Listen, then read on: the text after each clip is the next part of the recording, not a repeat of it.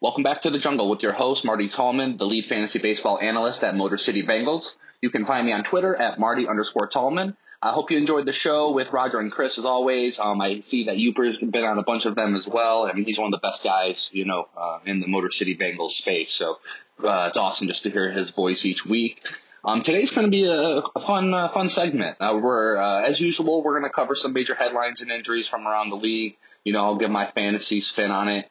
Um, but we're also going to, and I'm actually pumped for this segment. Uh, we're going to take a look at which pitchers you should be selling high or buying low based on their expe- expected stats versus their actual stats. Um, so it's going to be, you know, just a really good, because uh, as you know, it's becoming fantasy baseball uh, trading season is upon us. So we got to start uh, seeing which players we need to sell high on or buy low.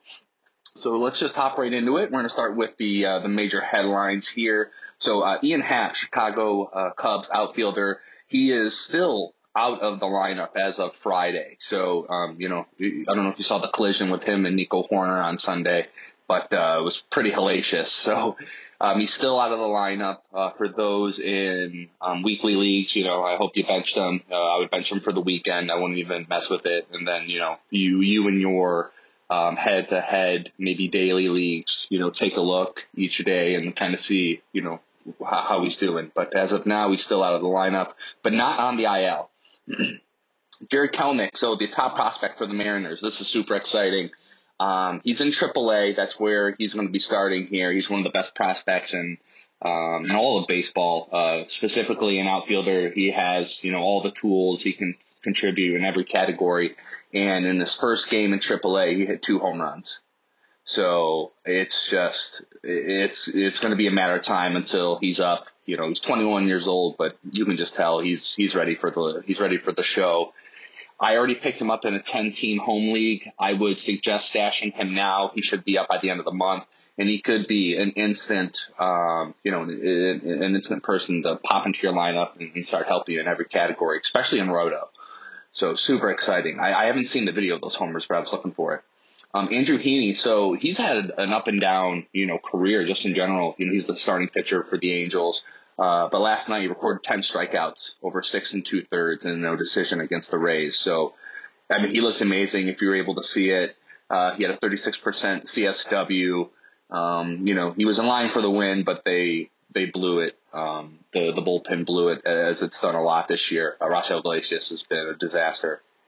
Um, but yeah, it's good to see Heaney. I mean, he's not, he, he's been, I mean, you, know, the strikeouts are going to be there for him.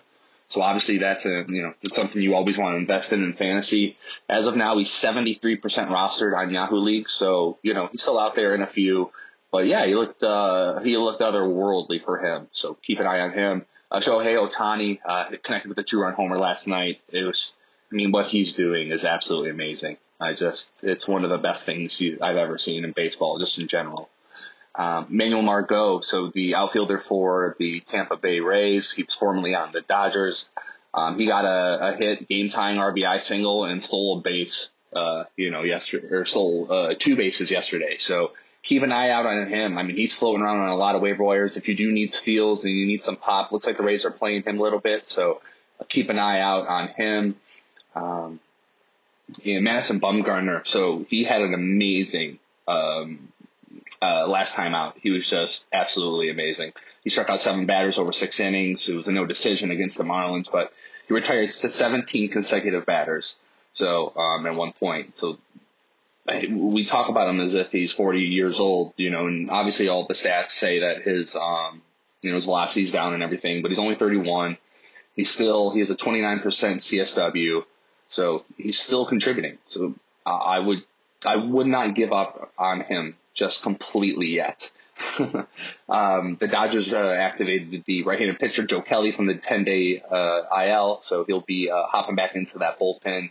As you know, the Dodgers, as good as they are, they really do need some pitching help. So I'm glad that uh, he's going to be coming back for the team there. Um, let's just look at uh, some injuries around the league. Uh, Bryce Harper's still going to be out of the lineup. Um, I record this on, um, it's a Friday morning here, May 7th. So he's still being held out. Um, it's, I don't know what's going on. They're not going to, it looks like they're not going to put him on the IL, but he still hasn't been, uh, been playing too much here. So, right, and it looks like uh, Max Stassi, so he's going to be placed on the 10 day concussions injured list. Uh, he uh, collided uh, with a, um, I'm not exactly what he collided with, but he, he was trying to catch a foul ball and just, I don't know what happened, but yeah, so he's going to be on the, um, on the seven day injured list. Byron Buxton, so he's day to day with a hip strain. So I don't know if the time has run out, you know, on him. Um, he's been absolutely amazing. He's batting, he's slashing 370, 408, 772. Um, he's hitting home runs. He's even stole, you know, a bag or two. He's just been, you know, a godsend. But this is what we're always afraid of, him getting injured. So, um, we'll see, we'll keep an eye out on that. But with Buxton, it's always something that's looming over you. our Tiger zone. So the Wilson Ramos, he exited Thursday's game against the Red Sox with lower back tightness. So, um, you know, Greiner took a spot, but, uh, so we haven't heard anything too much, you know, but you, anytime it's back, you know, and he's in the, you know, he's a catcher, they're probably going to take an extra safe with him.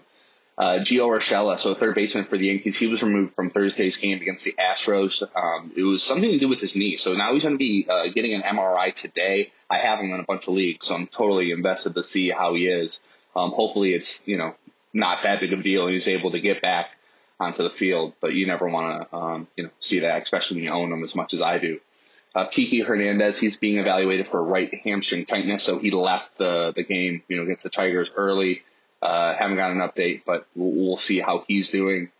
And then, um, lastly here, uh, David Phelps, so the reliever for the A's, um, I'm sorry, for the Blue Jays, he was uh, removed Wednesday night's game against the A's due to shoulder discomfort. So uh, we'll see. They're, they're expected to be reevaluating him today. Um, I don't know if it's going to be anything too serious. And then lastly, uh, the Blue Jays place uh, George Springer on the 10 day IL again with the right quad strain. So it's just been, um, you know, a brutal beginning to the season for him. You know, injuries piling on top of injuries. So for the season, he's three for 15. He has two home runs. He has a stolen base, but he's only played in four games. So obviously, if you invested in him in fantasy, you're extremely frustrated. You know, just wait this out. Um, if you if you think you can try to, you know, if you can, I would try to get him. You know, I try to trade for him. I, I would assume that the the owner of him that probably isn't doing as well as he needs to be, he or she needs to be in their um, in their league. So if you have the opportunity, you know, I would try to see if you can, um, you know, buy low on uh, on George Springer. I think you'll be uh, I think you'll be happy with that. So yeah, that'll be uh, all the headlines and news here. Um, and now we're going to move into uh, the segment I'm most, you know, I wanted to leave a little bit of time for this because uh, there's a lot of stats we're going to be going through, and I think it's going to be super valuable for those who are starting to look to trade in your fantasy baseball league. So if you play in the fantasy baseball season, then you know it's the beginning of the trade season, and we now have enough data. Uh, although it's still a relatively small amount, but enough data to see which players are under and overperforming based on their uh, advanced statistics. So today we're going to look at five pitchers that are outperforming the stats and then five pitchers that are underperforming. Um, now these players are great candidates to either sell high or buy low in your fantasy team. Um, but yeah, before we hop in, I would like to thank Mike Maher from Fantasy Pros. You can find him on Twitter at Mike Maher. It's uh, at M I K E M A H E R. He does this great article reviewing Statcast data and expected stats versus actual stats. Um, you can, it's just a, like a treasure, uh, a treasure chest of just, you know, excellent information. He does a great job synthesizing it and then explaining why it's important. So make sure you follow him on Twitter and you make sure you um, read all his uh, really good work at Fantasy Pros. Um, and even if you don't like fantasy, you know, you, you're going to see how this stuff can uh, benefit you. You're, you know, you can become a smarter fan, you know, by hopping more into these uh, statistics like XFIP and FIP and uh, all these, um, you know, stats are just going to make you better in the long run. So let's have some fun and take take a look at some Statcast data.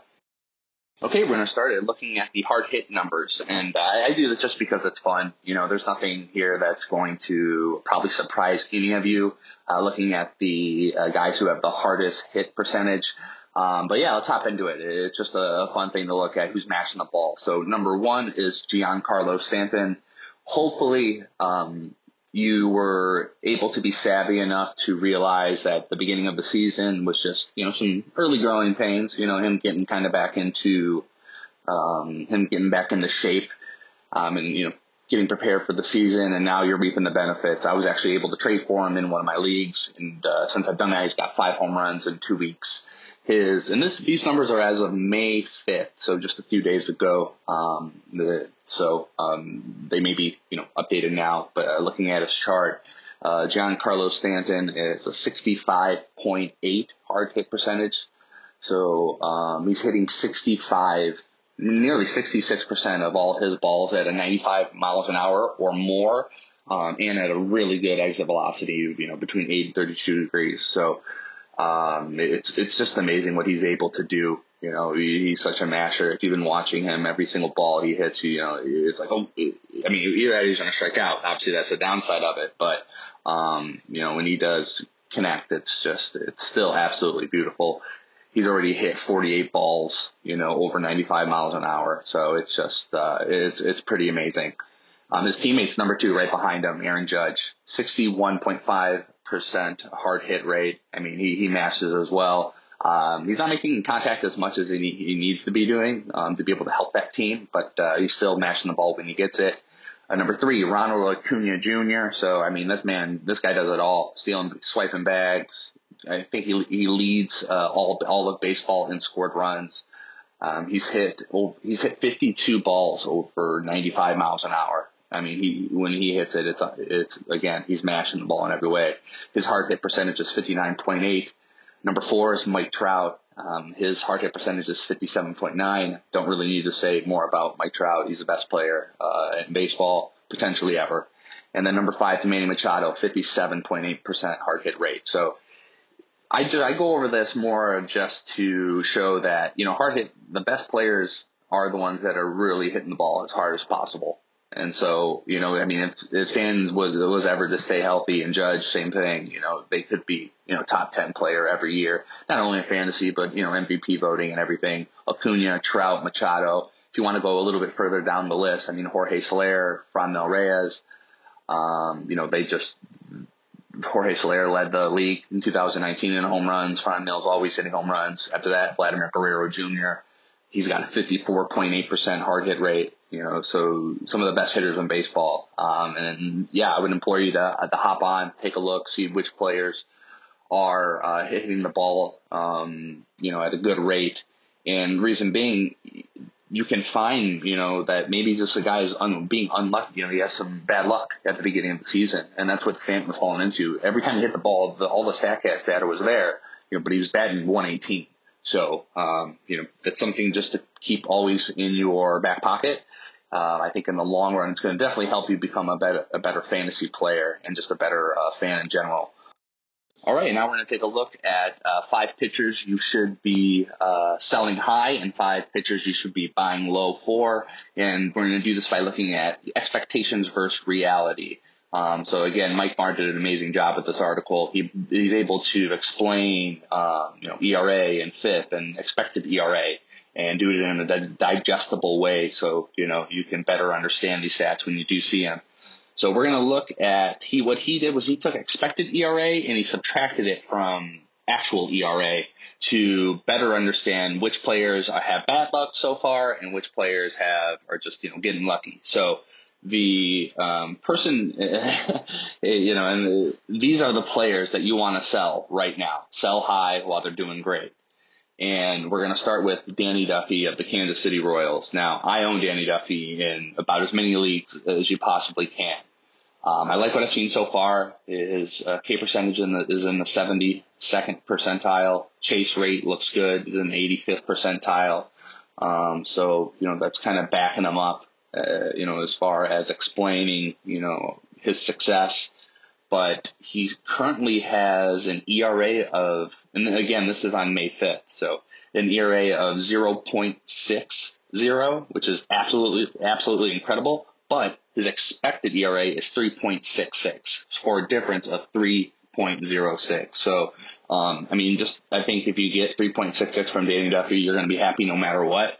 But he is not this ace. You know, obviously this num- these numbers aren't sustainable. You didn't need me to tell you that, but just if I re- if you have the opportunity and you, you're seeing that people maybe someone um, had Luis Castillo or um, you know, uh, Louis, uh, Lucas Giolito, who have been struggling with their ERA so far, maybe shoot over Dan, Danny Duffy, you know, and see what you can get for him. Um, I don't think you can get one of those players, but I'm saying that someone who has those players' ERAs, it, it's it's pretty damaged, and they're going to see that and say, okay, you know what?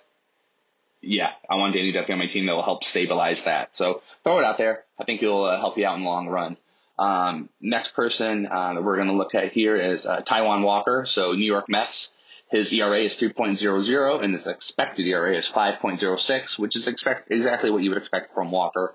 Um, the difference is 2.06, so uh, a very big difference. I don't think anyone thinks he's, uh, you know, he's able. He's a three ERA pitcher. So if uh, again, if you have the opportunity to sell him, I don't know if there will be a market for him as much so as I would say for the couple other guys that are going to be on this list.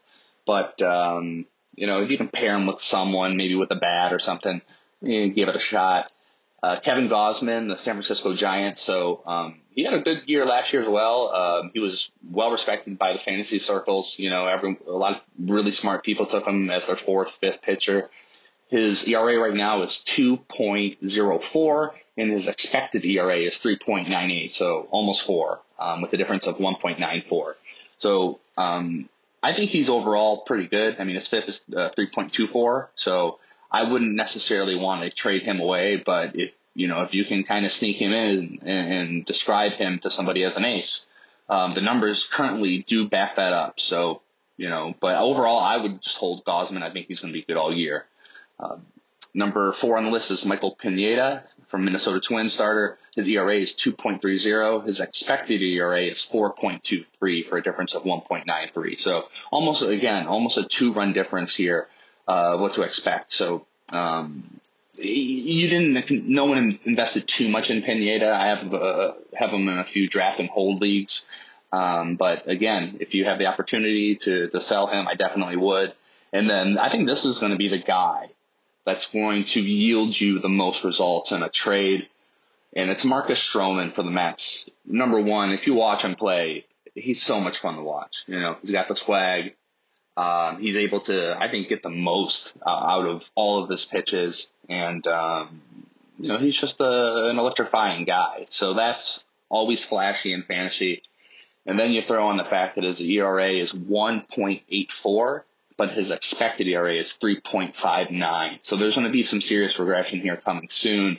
I hope it's not in a you know one of those big blowups because I actually do own Stroman in a lot of leagues. I'm personally holding um, just because I need to have a he's my fourth fifth starter in a lot of leagues and I just I don't I don't know if it, in, in those leagues I can't trade him so obviously I am holding and in my home leagues I you know I don't know I, I think yeah I think he's worth holding on to but again if you can pair you know if you can trade him off as an ace and I think you can. I think you can possibly get, um, you know, a top tier B plus A minus pitcher, and you know, because of the the well the success the Mets were supposed to have.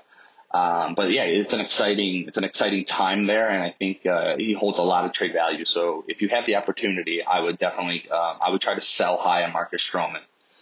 A few other names on here, uh, John Means, and I uh, shout out to John Means. He threw his uh, he threw a, almost a perfect game um, against the Seattle Mariners a few days ago. Uh, they gave him the no hitter because of the drop third strike rule. But either way you look at it, so I don't know if this is. I don't think this is updated with that in mind. So I and I assume the the the void's even bigger at this point. But he's on the list. Uh, Walker Buehler, um, he's got a 3.16 ERA. His expected ERA is 4.49. So, I don't know, if you're, maybe you can trade him in a bat for a Gerrit Cole or, um, maybe a Jacob DeGrom. Maybe someone's a little scared, you know, they're a little because of the, uh, the injury and him missing a start. I don't know. Maybe it's uh, worth a shot. Uh, Ian Anderson, so the young gun for the Atlanta Braves, 3.27 ERA and an expected ERA of 4.58 for a difference of 1.31. So there's going to be some regression there. And the last person I'm going to look down this list, let's look at Jacob DeGrom just because it's fun. So he's got a 0.51 ERA. His expected ERA is 1.48. He is the best pitcher in baseball without a doubt.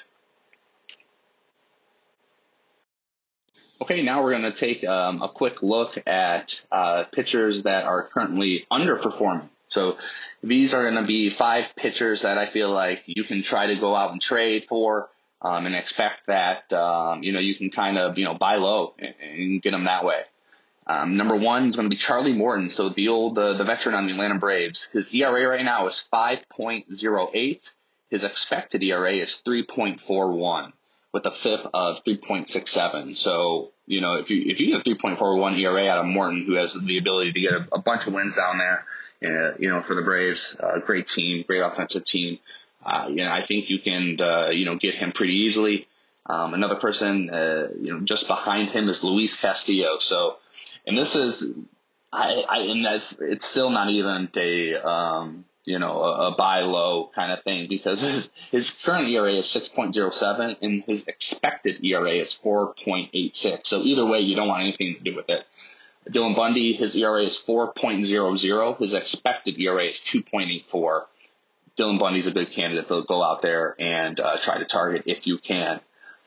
Um, Madison Bumgarner, his current ERA is 5.58 and his expected ERA is 4.43. Now this is just before his um, his performance from yesterday, where I'm pretty sure I don't think he let a let a run in like seven innings or something like that. So this kind of backs up, uh, so, you know, what this what these stats are saying that there is going to be um, you know, they are the there will be regression in the numbers, you know, and they're going to be in a good way for them. So, a couple other people on this list. I know I'm going a little long here, but uh, I think this is uh, just a lot of fun for me to go through this. Another people, another person on this list is Kenta Maeda. So he seriously has disappointed in anyone who's invested in him in fantasy. Uh, the Twins um, uh, ace, you know, uh, at least he was last year. His current ERA is 5.34. His expected ERA is 4.43. So, you know, about a run difference. Um, still not good though. Uh, Lucas Giolito just above him, 4.99 ERA. Expected ERA is 4.12. So you, uh, these are pitchers that you probably took second, third round. So you're hoping for that to, um, you know, get better for those two, and it will. You know, they're they're better than this and uh, you know down the stretch the AL they'll play a lot of the AL Central, so always look forward to that. Uh, just a couple more. Um, Sandy Alcantara. So even though he's been absolutely incredible with a 3.19 ERA, his expected ERA is 2.46. So he could even be better, which is like, I mean, they're doing some great stuff down there uh, with Pablo Lopez, Alcantara, Sixto Sanchez would be back, you know, at the end of May. Um, it's just such an exciting group of pitchers. And we'll give a shout out here. Last person we're going to look at is um, uh, Logan. Eh, uh, we'll do Zach Plesac. So Zach Plesac, uh, you know, Cleveland hurler, uh, 4.78 ERA. Expected ERA is 4.12, so he's been a little unlucky, but nothing too too crazy. Just a difference of 0.066. Okay, well, that will do it here for me. I uh, hope you enjoyed the show. Thanks again for sticking around. Again, you can find me on Twitter at uh, Marty underscore Tallman, uh, lead fantasy baseball analyst for Motor City Bengals. I also write and do a YouTube show for the Triple Play Network. Uh, between the scenes, I do with my co-host uh, Matt. Uh, you know, we go through waiver wire pickups each week. Um, you know, we talk about fab, we talk about point sleeves, we talk about roto, you know, everything um, to get you ready for the next week coming up. So that way you can stay on top of your waiver wire. Um, you know, in season maintenance is the way you win championships. So staying on top of that each week, the longer you stay on top of it and you go through the months, um, you know, a lot of people are going to fall off. So if you're able to just stay consistent with that, you know, you're going to do really well uh, and a lot better in your league. So always uh, feel free to follow us on uh, the AAA Fantasy Network on YouTube.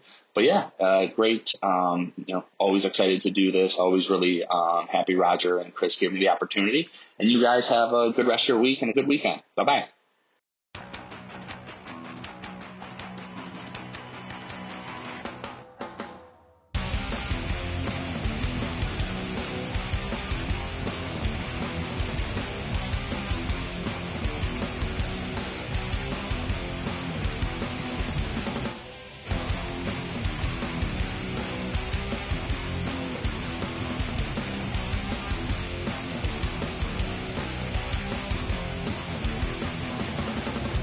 So the next segment I wanted to bring up was so I have Jason Pickham with me. He's a big Red Wing guy. He's like I said, he hosted a podcast for almost four years, I think.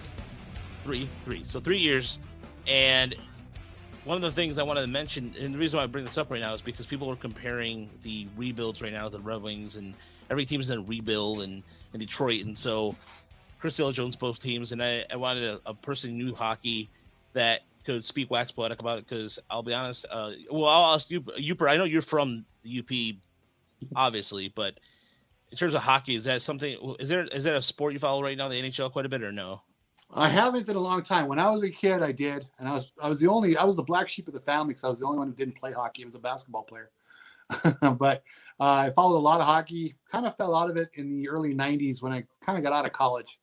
Um, you know, got married, got into having a family, and baseball kind of took it over for me. That was about it.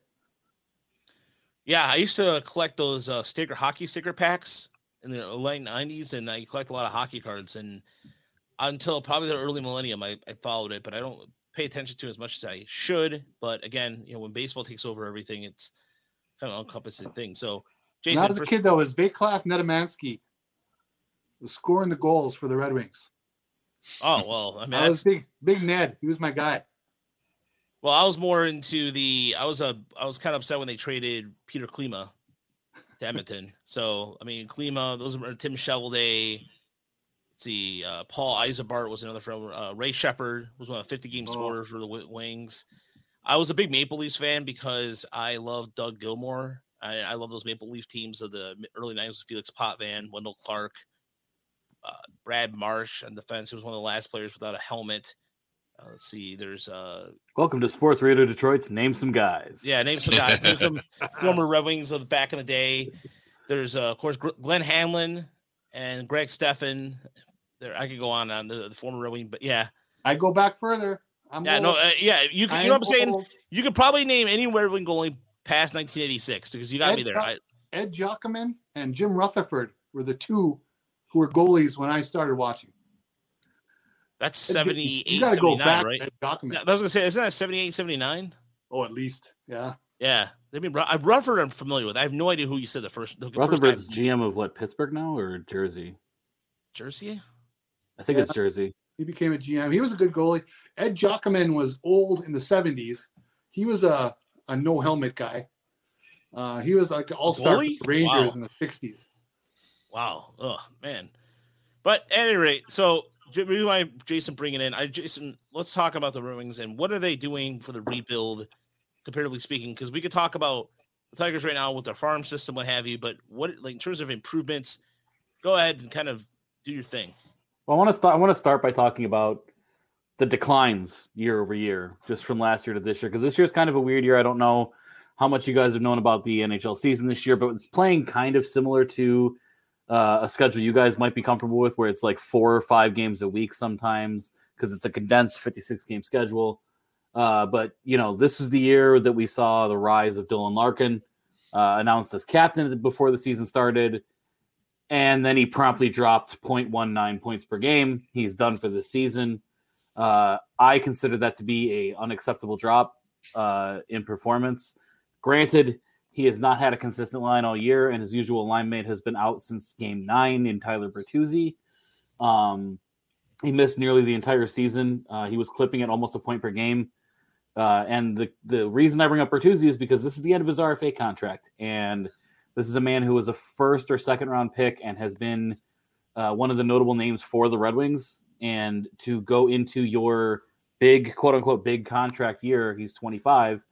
Uh, without a you know without a season to reference really is uh, really hard and it's going to be unfortunate. Uh, what I think is actually the biggest problem year over year is the development of pre Yzerman players. Uh, and the one I picked out for this episode to point out is a guy named Evgeny Svechnikov. He's the brother of uh, Carolina Hurricanes Andrei Svechnikov, which is quite frankly why I think he was drafted. Uh, he's bad. He's a horrible player. He's I mean we have we're looking at a guy who this season has been asked to step up in the second half of the season. He's played 20 games, 7 points. Hmm. And that's against an average of 11 like he's not getting time on ice because he's not he turns off when it, it's defense defense time, and he doesn't have the skills to do it on offense. He's 24 years old. 24 years old. He's going to be 25. Uh, it's it's unfortunate. And then uh, the old stalwart, the last of the the Holland years, Danny DeKeyser, has become an actual obligation, in my opinion. Uh, he is a problem. Uh, you got 10 points in 45 games this year. The defensive mistakes are uh, numerous and hilarious and obvious and glaring. Same with the Tigers. So, I was going to say, I figured this would be a one to one comparison. and he, he's very much lost a step. This is a guy who was, when he was coming up, was the, the, the, the late round pick or college kid, I think, who, you know, someday maybe he's sort of the Brandon Inge of the Tigers when he's, that's also Darren Helm. But, uh, it's, he never got there, in my opinion. It's it's really time for them to cut ties with him. Now, all that being said, here's the good things from this year. Michael Rasmussen's an NHL caliber player now. This is a guy who was drafted a couple years ago. Uh, he is 21. Uh, he's got 10 points in 38 games, which I know doesn't sound like a lot, but this is a guy who's like 6'6, 240. Like, just he's a big mountain of a man who is not meant to be a scorer. And he used to have this problem where the second the puck started going the other way, he was kind of like Paul Walker in a scene where his light would just turn off and just wait for his line. Like he's just done. And this year he is way more present in every play, and that's honestly really nice to see. Uh, it's a big difference. Um, Filip Hronek is another guy who he's 23, and I think he's kind of come to the point where he is an NHL caliber defenseman. He's a middle pair defenseman. Uh, statistically, not so much. This is a weird year. He's down 0.05 points per game. It's negligible. Uh, he's down in ice time by 27 seconds, uh, but he's no longer invisible on ice, which is the important thing. This is a guy who has he went from being like, you know, someday you're going to make a kid last year, like bottom pair, to and and still put up 23 minutes, but this year his 23 minutes are like you're the guy. Like we we need you to be the guy, which is not much on this team, but it's something, and it's it's he's never going to be Larry Murphy or Nick Lidstrom, but could he be Bob Rouse? Sure. Could he be, you know, one of those middle pair guys that you just never remember and you get to have fun naming them in 30 years? Absolutely. So, so, so it's a, a, a Jeimer Candelario. It's got a fun name. Yeah. Man, there you go. Yeah. Yeah. And then uh, the other big surprise this year uh, has been Adam Erne. This is a guy who uh, was drafted, I think, in the first round by Tampa Bay a few years back. He's 25 now. Uh, and they cut ties with him. Uh, I don't remember why, but I remember it being sort of a ah, this is never really going to happen for you, buddy. And last year he had five points in 56 games, which was like uh, we took a flyer on him. We got him for the veterans minimum. He was it was like, hey, he played some time, didn't he? Sure, waiting for those new guys. So Nomar Marza. Yeah, Mazara, yeah. this year he has 20 points in 45 games, uh, which is I think a significant of a, enough of a jump uh, that he could definitely be a bottom six guy. Uh, he can be, you know, uh, uh, a Draper, Maltby. Like he's not a McCarty, he's not a fighter, but could he be that Doug Brown style? You know, get a clutch goal in the first two games of the series? Absolutely. I think that's, I think that's what. But here's the here's the kicker with him: contract year. And as you guys discussed with Pujols, this is kind of what people do, especially not when you're at Pujols, but when you're on like an Erne level where like you before this season we're never going to get there, and now you need to play for money, so you're going to play for money. Hmm. Um, and the other big surprise this year, and but this is before I jump into what I think is the bigger thing of this year, uh, was the goaltending has been kind of amazing, given that the team is actually terrible uh, you know, you're watching games where at times I've seen the the Red Wings being outshot by Dallas like 55 to 12, which are numbers that should never happen in hockey. And you know, and Dallas only has like one goal or two goals. Like Bernier and Greiss are guys who are never going to be a number one on any legitimate team, but in this role, they are they're really thriving. You know, they are doing exactly what you want out of goalies who exist during rebuilds, which is eat minutes and make sure that your players feel like they have an environment that they can excel in, which I think is very important to differentiate. And I'll get back to that later. I'm sorry, it's a little long winded. Uh, But the main hoopla, the fireworks this season was the last minute trade deadline shocker of sending out Anthony Mantha, Richard Panik, and a first and a second round pick. Uh, Anthony Mantha was once considered a nearly untouchable building block of the future, uh, but his timeline was not really syncing up with the team. This is a guy who's 26 years old and he's in the first year of a 5.7 million a year five year contract. I know you guys are baseball guys. Mm. It's the equivalent of like a 19 to 21 million dollar player. like that's it's it's top tier. It's not quite the top tier, but it's top tier pay. Uh, would it be a Jordan Zimmermann and Chris, or would it be more like a Miguel or? It's not Miguel it's, numbers. Sounds like a Zimmermann, more Zimmermann yeah. Yeah, it's like the step down. It's like not you're not Scherzer, you know what I mean? Mm. Um, but I personally, that my belief was that he always took off shifts, games, and even weeks because he just didn't care. Uh, I can't blame him because he was on the Red Wings in this year and the last few years, and that's not you know I get it.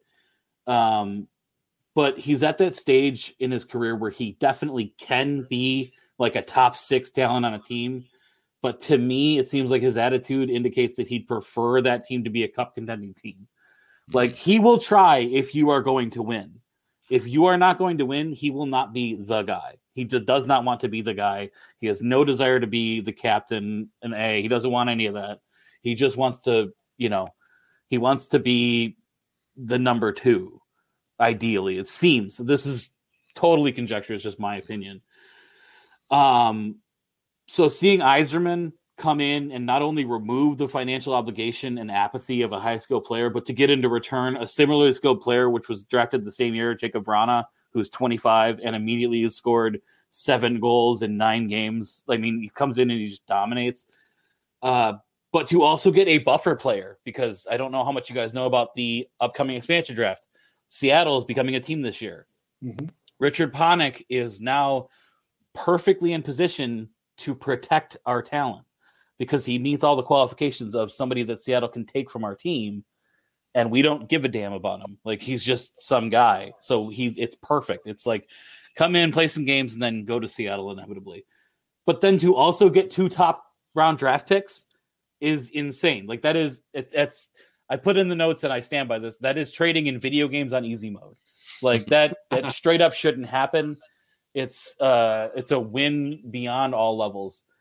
Um and then the thing I just want to touch on just from play this year has been that they are getting a level of play out of a skill of player that those two things don't match up.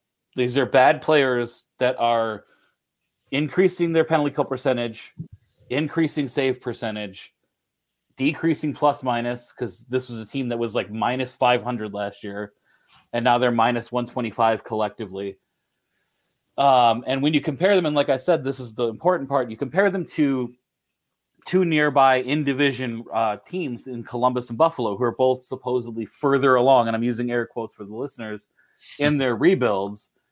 Uh, Buffalo is fully a decade into their rebuild. They have one of the best players in the entire league in Jack Eichel.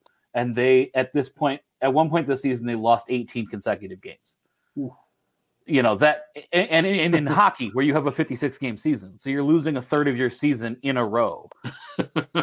Uh, and columbus at, uh, lost nine in a row. You know detroit at one point had an eight game winless streak but detroit just started its rebuild last year. Like i know that everybody knows it's been going on since 2016 2017 but they only officially restarted it going into 2019 2020 and to see a team that is that like nowhere into their rebuild being better than these two teams who are we have our guys this is our team that gives me a lot of confidence going forward. However and then i'm going to end it after this and i'm sorry I've got, i wrote way too much. Um the big concern to me is this offseason. A lot of extremely bad players are slated to be off the books and detroit and this is what? Very similar to the tigers. Keep going uh, Detroit has tended to cling to players who present little to no value to any other team. Oh, Luke, very interesting. Luke Glendening, Darren Helm, Frans Nielsen, Danny DeKeyser, etc. Uh, however, these players and this behavior was all from the pre-Yzerman era. The choices he makes this offseason will indicate, in my personal opinion, what his belief is in the talent as it stands. Good to decent players up for contracts include Tyler Bertuzzi, Jacob Vrana, Adam Erne, Michael Rasmussen, Gustav Lindstrom, Filip Hronek, Sam Gagne, Bobby Ryan, and Jonathan Bernier. I know that's a lot to drink in, but those are the guys you want to look for to be signed this offseason, in my opinion. Gagne, 50 50, it's a toss up. And same with Ryan. They're both veterans minimums. You can get them for nothing, and they're guys who are going to put up, you know, 18 to 25 points in a full season. And they'll be the guys who can, you know, sort of guide your youth into being actual NHL players, and they'll they know how to get through it. Um, Dennis Cholowski is 23. He's an RFA this season, and in my personal opinion, he's never going to be an NHL level defenseman.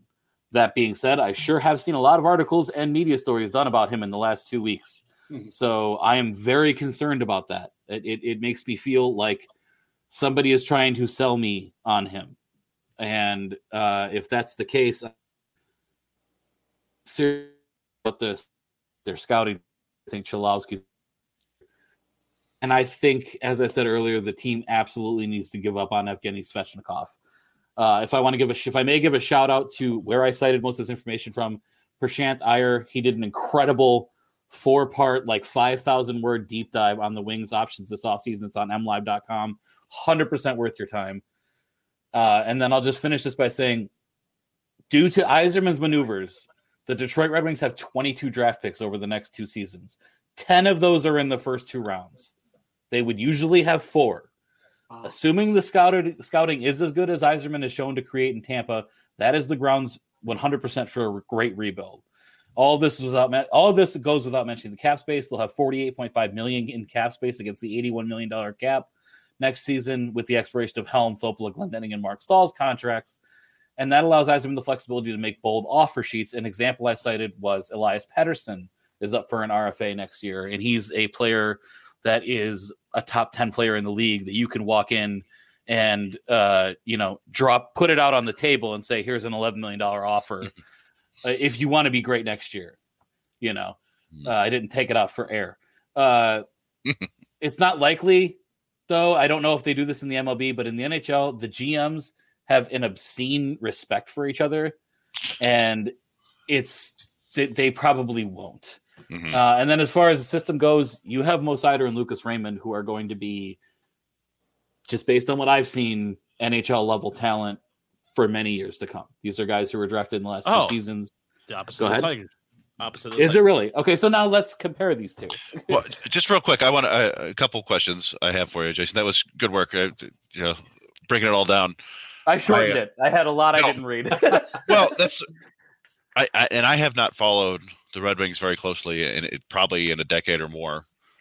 Uh, but I do love prospects. it just Now's about a all, good time to get in.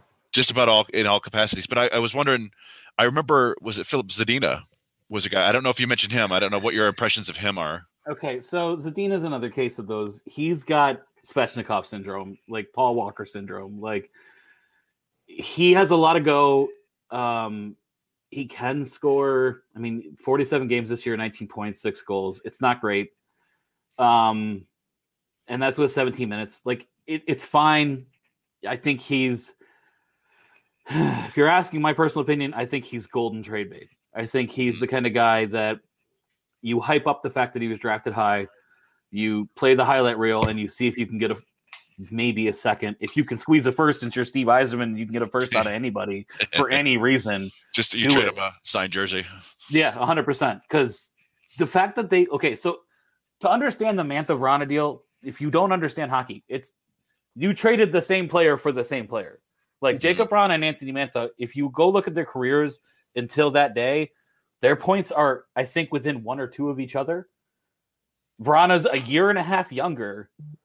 Vrana hasn't been signed, and you have all the money to sign him.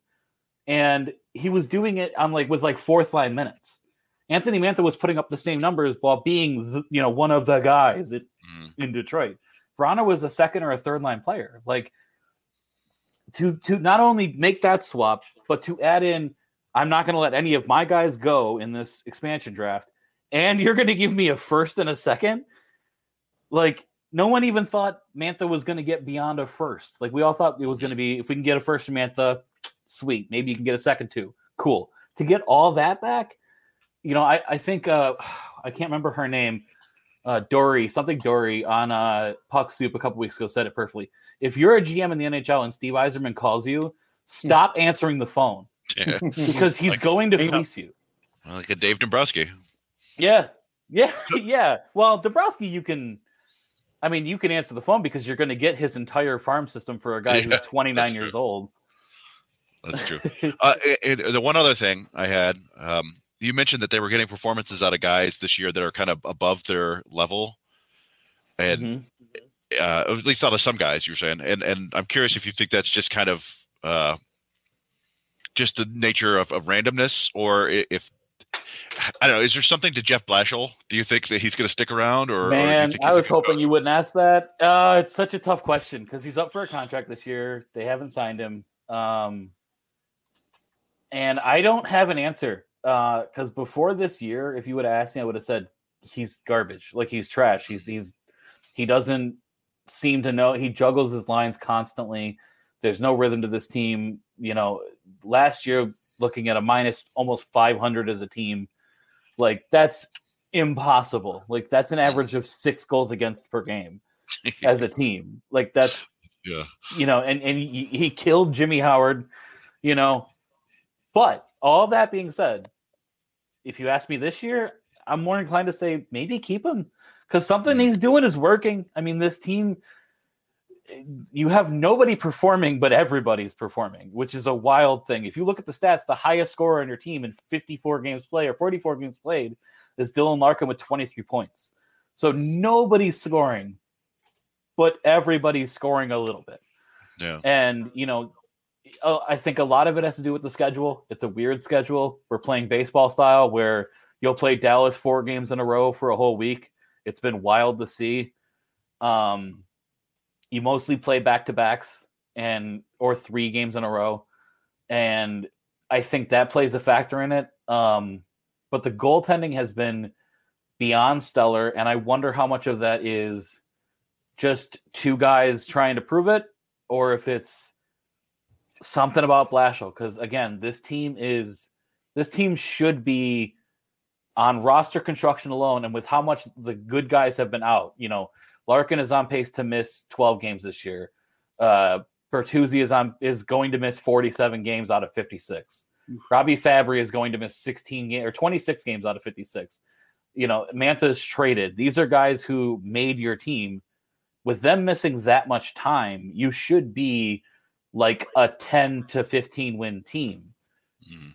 and they're sitting at what 17 or 19 wins 18 wins 18 27 and 9 uh you know they're it, it's not great it's eighth in the division it, it's still bad but if you would have asked me at the beginning of the year i would have never you couldn't have paid me to say they would win 18 games Yeah. so there is something going on although again it's really hard to tell because it's like wondering you know an nl team's batting average when they had the dh for that period of time Mhm. you know Yeah. is it is it better no it's a little extenuating circumstances so Yeah. That's interesting. Because you have a lot of players you know in just in the league are just you know missing time because they they they don't get to rest and they don't get to practice because of the covid restrictions. So they're just playing day off play day off play play day off play play play day off. Like there's just no real rhythm to get into. So would I resign Blashill? Um, I might give him another year, maybe two, Yeah. probably one. He's probably going to push for two though. If he pushes Yeah, I for would two, I might decline. That's tough. Yeah, I, I don't know if he would have any leverage to say, "Well, I'll just go be a coach somewhere else." He probably No. doesn't. So maybe, Nope, you maybe- won't. maybe- You'll go. You'll go somewhere else and get uh, no offers and no money. so maybe like a one-year deal with I don't know if they do options for coaches or whatever. But yeah, so I don't know. So- It, it's fascinating. It's it's how important a good GM is. So, well, so the Who knew? reason I wanted I, I approached Roger about this is because the Tigers started this before the Red Wings. Am I correct? Yep. Yeah. 2017. 2017, Yep. Was it official then, or was that you guys knew? No. Well, so I think people suspected it back to 2015. Okay.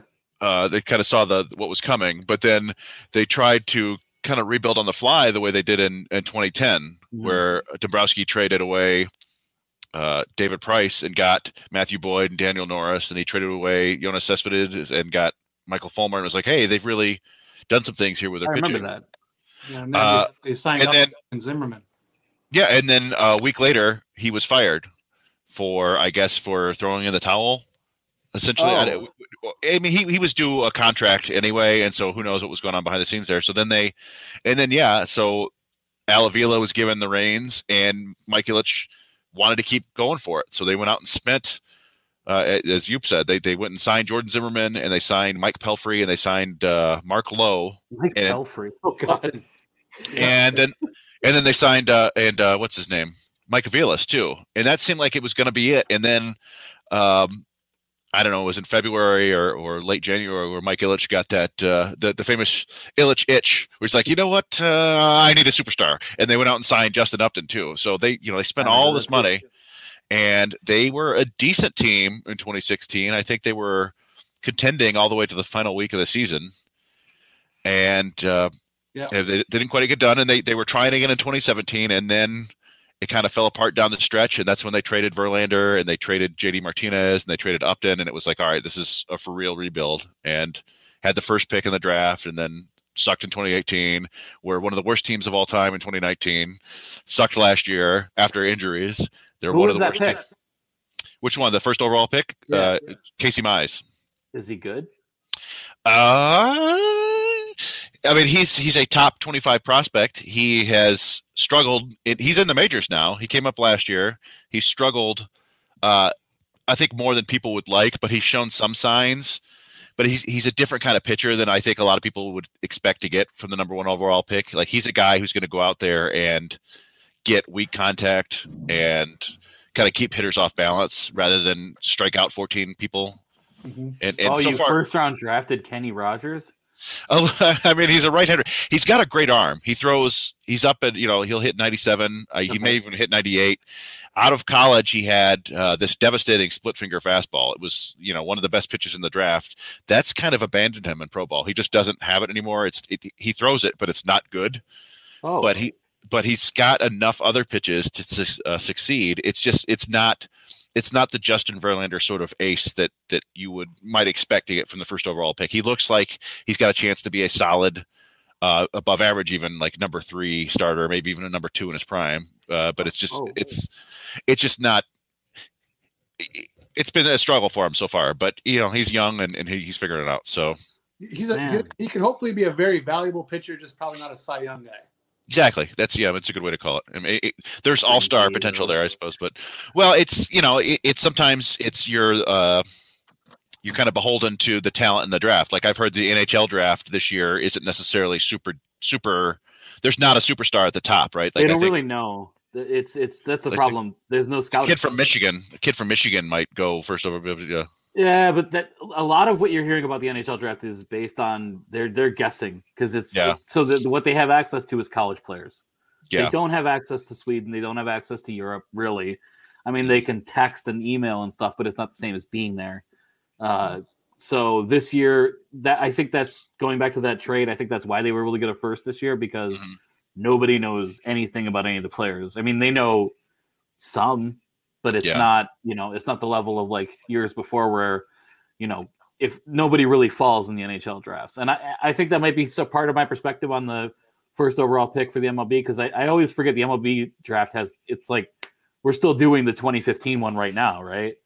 yeah. Like it's got like Yeah. seven thousand rounds. Well, so so it's interesting, and, and I didn't I didn't consider that for the NHL, and obviously that makes sense. Like, yeah, that they're you know people the, the world was shut down basically. Uh, but last year they they cut the draft to just five rounds because of mo- money issues.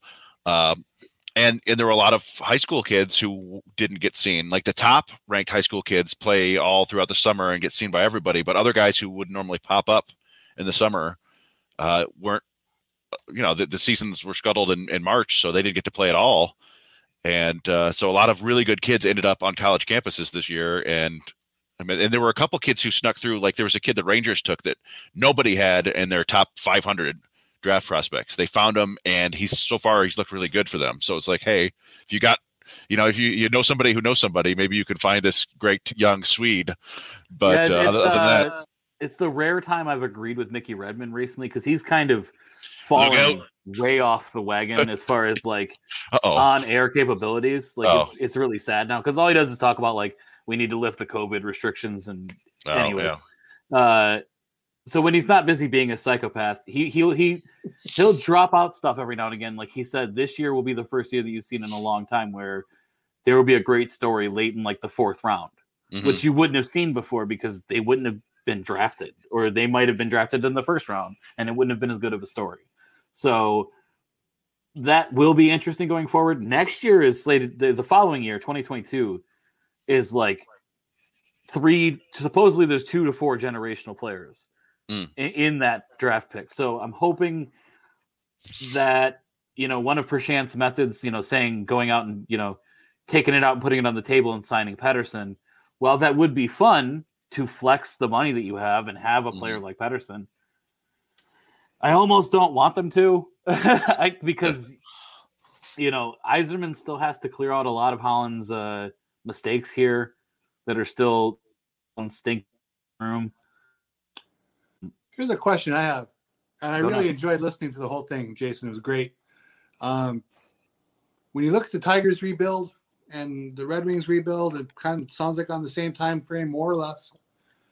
A big frustration a lot of folks have with the Tigers is we're, you know, started in 17, here we are in 21. They on the 26 man roster, forget about the minors. On a 26 man roster right now, they have maybe three to five guys who I think we can feel confident will be part of the next playoff team, assuming they have one. it sounds to me like the Red Wings have more pillars in place than that. Uh, How that many true? did you say? I would say the Tigers have three to five guys right now out of a 26 man roster Hmm. who will be on the next playoff team. One, two. Let me just look down this list. Three, Mhm. four, five. Oh, that's a big drop. Six. Uh, seven if they sign Vrana. Yeah, so seven ish right now. I And would the say roster is what, 22? 20? uh, twenty. But the, I'm looking at everybody who's played this year for the team. I'm not Mhm. looking at an official roster. So that includes guys like Taro Hiro or Hiroshi, who's played like six games and is now back in the minors. Taro, by the way, if you ever hear that name, it's a mistake. He's never going to be anything. Um, but yeah, they got about six or seven guys, depending on if Erne sticks around. Um, Rasmussen, I think, is definitely like a. I'm not comparing him to this player, but type of player, like a Keith Primeau style, where it's like he's not going to put up 50, but you know, will he be like a 40, 45 point a year guy? Absolutely. And I think that's, you know, kind of what most of this team is. I'm trying to remember who did they trade Primeau for? I remember that was when I was in Shannon. Okay, yeah. All right, Yeah. there you go. That worked out okay, I guess. Yeah, they traded him to Hartford at the time. Yeah. For, With that. uh, yeah, the, the the Stanley Cup. That that was the trade that won them the cup. Yeah. So which that's why I've always kind of when you compare the Tigers and Red Wings, it has been so much easier with the Tigers to give credit. You know, it's Dave Dombrowski, period. Like the team was complete garbage. Dave Dombrowski comes in, they become relevant. He leaves and probably lights the fires on the way out, from what I can tell. and now they're like, i I've heard Roger say directly, a 4A team. Yep. With the Red Wings, it's always been kind of hard to pinpoint because Jim Nill did a lot of the building. And for some reason, Ken Holland gets a lot of the credit. Mm-hmm. You know, if you actually look it up, he didn't become the GM until after they won their first cup, which means every player that won them all four of their cups, he did not draft because they were all drafted long before that. Mhm. So it's kind of like a, you know, you're the guy who LeBron throws the alley oop to. You're not LeBron. Like, he, I I don't understand how Well- Ken Holland never got clout. well, now so didn't again? This is I haven't paid a lot of attention, but didn't he land like Datsyuk and Zetterberg? Yeah, in when in nobody was rounds. drafting in Sweden. Nobody Yeah, was in Sweden yet. I mean, I, don't they deserve some credit? But if that I- if it's not Holland, it's somebody else that that was like, hey, let's you know raid Europe. Somebody they did something right there. I yeah, they were. I mean, they were already raiding Europe before. That's how they found Lidstrom. If you look, Yeah. Lidstrom is you know undoubtedly a top two defenseman in the history of the game. Oh, that was like was eighty nine, right? 90, 91. He was drafted in the yeah. third round. Yeah. Like Like, he shouldn't have gotten past the first round, but nobody was in Sweden yet, and it's the same for when they found Zetterberg and Datsyuk was in Russia. Um, I'll give him credit for those two, and I'll give him credit for later on trading Datsyuk's contract for a pick, which doesn't make any sense. Yeah. Um, but that's about it. Like he was always pretty good at trading when his team was already good. Mhm. But as the pieces started to fall apart, and Dombrowski kind of had this problem too, he lost it. He just couldn't do it anymore. And Mhm. uh, I think that's why I'm more excited than anything about this team, which is kind of why I feel bad for you guys having to do a Tigers podcast because, by all accounts, and I heard this with Roger on the podcast the other day, the uh, the Woodward one, Al Avila is like not Steve Yzerman. No, Is it like how bad is it? We got a bunch of questions, and one of them is trying ser- to segue for you. seriously, why is Al Avila still unemployed? So, um, I, I guess the best way to put it, right here, I'll throw, I'll put him in here in the chat. That's from Ryan Sheedy. Uh, we, we we talk about it all the time, but Al Avila was in charge of the teardown basically, and he traded away the best Tigers pitcher in my lifetime, Justin Verlander, and they're going to get basically nothing out of that deal. Yep. It, it appears, uh, and Ooh. traded away traded away JD Martinez. They're not getting anything out of that deal. Traded away Justin Upton. They're probably not going to get anything out. Like he traded the best players on the team, and and just not going to get anything. He's made some decent smaller moves since then, but that those were the moves you needed to hit on, and, and he got nothing out of it. And it's it's I always call it the original sin of the Avila administration. It's it's what's going to haunt him for the rest of his time, however much longer he has.